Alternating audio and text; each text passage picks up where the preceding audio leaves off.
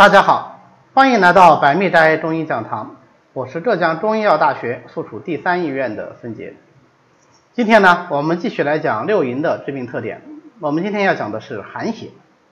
寒邪啊，其实比较简单啊，不像风邪有那么多的致病特点，因为风为百病之长嘛，啊，所以它的特点比较多一点。寒邪呢，呃，比较单纯。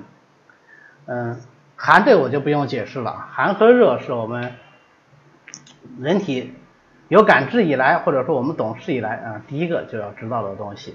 我们过去老是评书里啊，嘲笑一个人不够聪明，就说他吃饭不知道饥饱，穿衣不知道颠倒。这穿衣不知道颠倒，就是说寒热不知的意思，对吧？那为什么说要寒热自知呢？因为寒和热是相对的。那同样的条件下，可能这个人觉得嗯气候刚刚好，或者温度刚刚好，那另一个人呢？就觉得好像有点冷，或者觉得有点热，啊，这就能够解释为什么在一个大的办公室里面啊，一群员工，有人会觉得空调温度太低，有人觉得空调温度太高，啊，冷暖自知，冷暖自知，呃，这个提示我们什么呢？提示我们判断说有寒还是无寒，有热还是无热，啊，不要依据任何一个所谓的客观指标啊，比如说温度，比如说湿度。也不要依据任何一个舆论指标啊，比方说大家都在叫热或者都在叫寒，或者说呃大家都没穿秋裤啊，就我一个人穿秋裤，只能是依赖你自身的感受。你觉得冷，那就是寒；你不觉得冷，那可能就还不够寒。那这样子啊也有问题，什么问题呢？啊，就是秋裤是妈妈让穿的，我没觉得冷，但是妈妈觉得冷，呃，那这时候穿还是不穿呢？穿，为什么呢？因为从寒邪的角度上讲啊，我们后面会讲啊它的致病特点。从寒邪的角度上讲，我们要尽量的避免。所以我们中国人穿衣服的习惯，或者说我们从健康的角度上讲，穿衣服的习惯是什么？呃，以不热为原则，而不是以不冷为原则，明白吗？啊，所以这是对寒的一个判断啊。那么寒邪有什么样的致病特点呢？三大特点。第一个，寒为阴邪，易伤阳气；第二个，寒性凝滞。第三个寒性收引。首先来讲第一条，寒为阴邪，易伤阳气。寒为阴邪，这个很容易理解，对吧？水火者，阴阳之征兆也。阴阳就是通过寒热，就是通过水和火这样极端的寒热变化来体现的，对吧？所以寒为阴，这个非常容易理解。正因为它是阴邪，那么阴盛则阳病。所以它就容易耗伤人体的阳气。那么具体来说，寒淫往往从外而来，对吧？我们现在讲六淫这些都是从外而来的。那它首当其冲，如果要侵袭人体，就首伤胃阳啊，伤人体的胃气、阳气。如果伤胃阳，会出现什么表现啊？就会出现恶寒啊，就怕冷啊。这种怕冷呢？呃，是穿衣服或者说是烤火得热不解啊，烤火啊，穿衣服它不能够缓解这种寒冷啊，这证明你已经病了，那这是恶寒的症状出来了。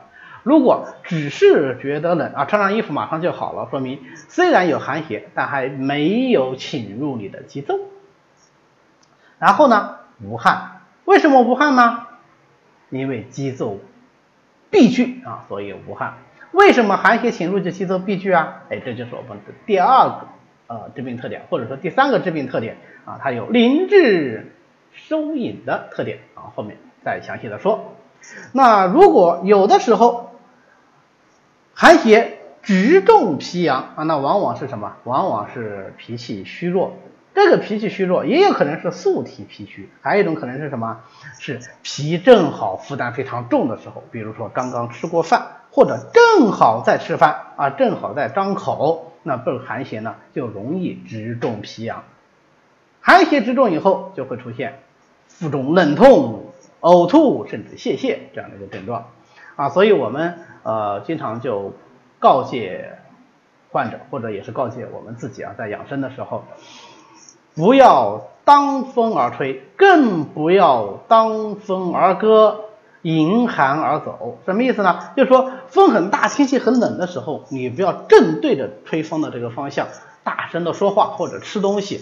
这个时候啊，寒邪容易直入你伤脾胃啊，就伤脾，重脾阳啊，我们叫重寒症。那这个时候呢，就容易得病。什么病呢？腹中冷痛、呕吐、泄泻。啊，这个病在过去是非常多的，因为什么呢？过去生活条件差啊，在很冷的时候，可能人们仍然需要劳作啊，仍然是需要出去干活，那么他也没得选啊，可能必须得当风而立。这个时候啊，就往往出现重寒症，突发的腹部的剧烈疼痛。那这个时候怎么治呢？驱寒，用什么东西驱寒呢？温性的药物驱寒啊，比方说花椒。比方说吴茱萸啊，都可以起到这样的作用啊，这个就可以解释说啊，为什么我们的这个日常生活的调料里面会有这么多这种辛温的东西，目的很明确，就是为了对抗这种重寒而来的啊。好，那么有的时候呢，甚至于因为太阴肾气不足，那么寒邪太过的时候，会寒邪直中于肾。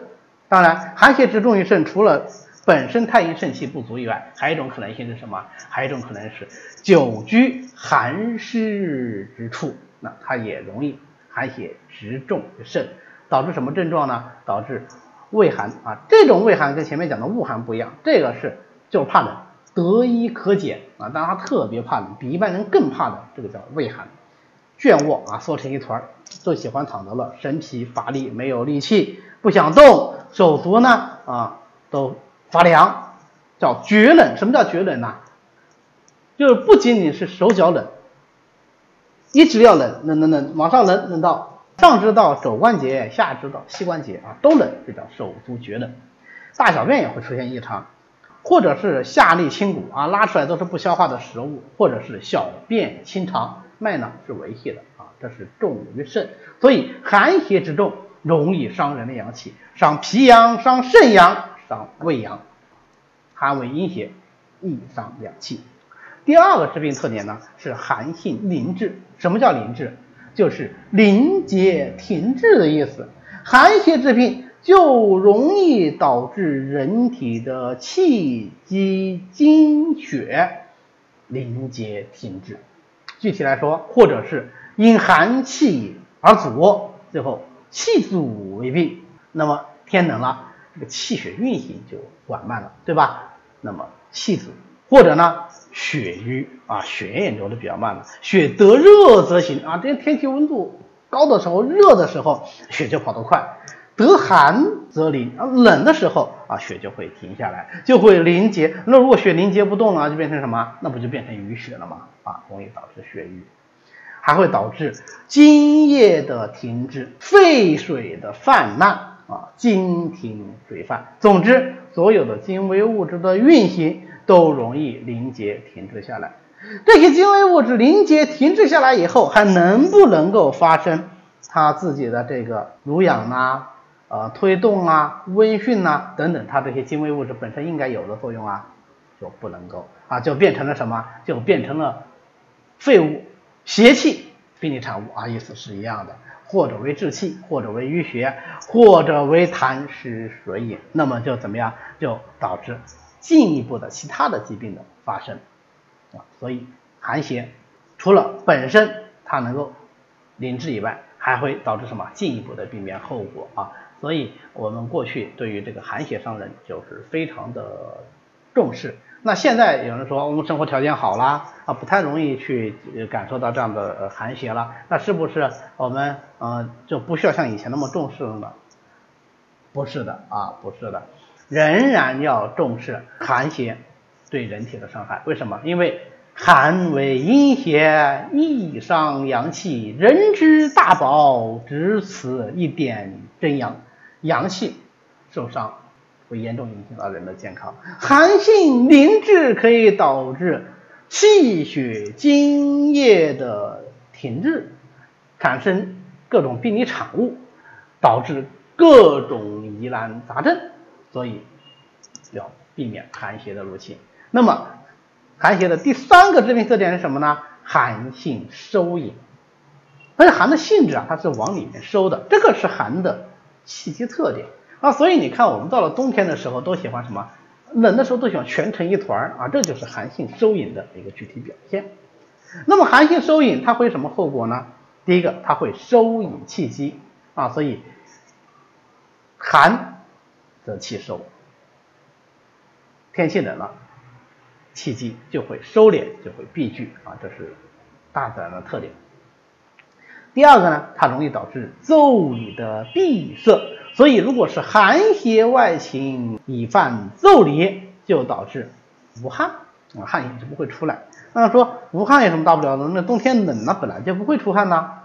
但是如果是寒邪入侵而导致的无汗，除了无汗以外，它还导致胃气的闭郁，那么就会导致什么？就会导致恶寒发热啊，或以发热，或以恶发热，必恶寒啊，这是。寒邪入侵的这个特点，恶寒轻啊，而恶寒重而发热轻，它还会导致什么？还会导致气机的失宣，因为腠理能开能合，那么我们气机的升降出入才能正常。那么气机运动无非就是升降出入嘛，对吧？现在寒邪闭聚腠理，腠理闭而不开，那么气机就入而不能出啊，就会导致。各式各样的疾病啊，就不仅仅只是无汗，不仅仅只是恶寒发热了啊，还会导致什么？还会导致水液代谢的障碍，对吧？因为气机不能运行了，气停则水停嘛，对不对？还会导致咳喘，因为肺气不能宣，对吧？不能宣则不能降，不能宣降则气机上逆，气机上逆则为咳喘，对吧？哎，等等等等啊，那么这传发发散开来，那就会引起很多很多疾病了。第三个呢，它会引起血脉的收引啊，所以举痛论里面说啊，重于寒以后，脉缩卷以，引小络，那么小络急则为痛，那这种情况怎么办呢？啊，就按之则热气滞，热气滞以后则脉不缩旋，脉不缩旋则痛苦，啊，这就是为什么痛了以后我们按压会好，对吧？那不是所有痛都按压会好哦，有的痛按不好，那说明什么？说明这个痛不是因为呃寒邪入侵、脉缩旋引起来的。它还会引起什么？引起血得寒则凝，那么血脉的功能也会受到影响。如果是寒邪克于经脉呢？那，这个筋骨肌肉的这个经脉呢，那么就会导致肢节的屈伸不利，尾绝不能收引啊，屈而不能伸啊，或者是伸之不利，屈伸不利的症状都会出现。好，那么这个呢，就是寒邪的致病特点。今天我们就讲到这里。如果各位对我们的课程感兴趣，也欢迎您啊直接订阅我们的白密斋中医讲堂中医基础理论，这样您就能够随时与我们沟通和交流了。谢谢大家。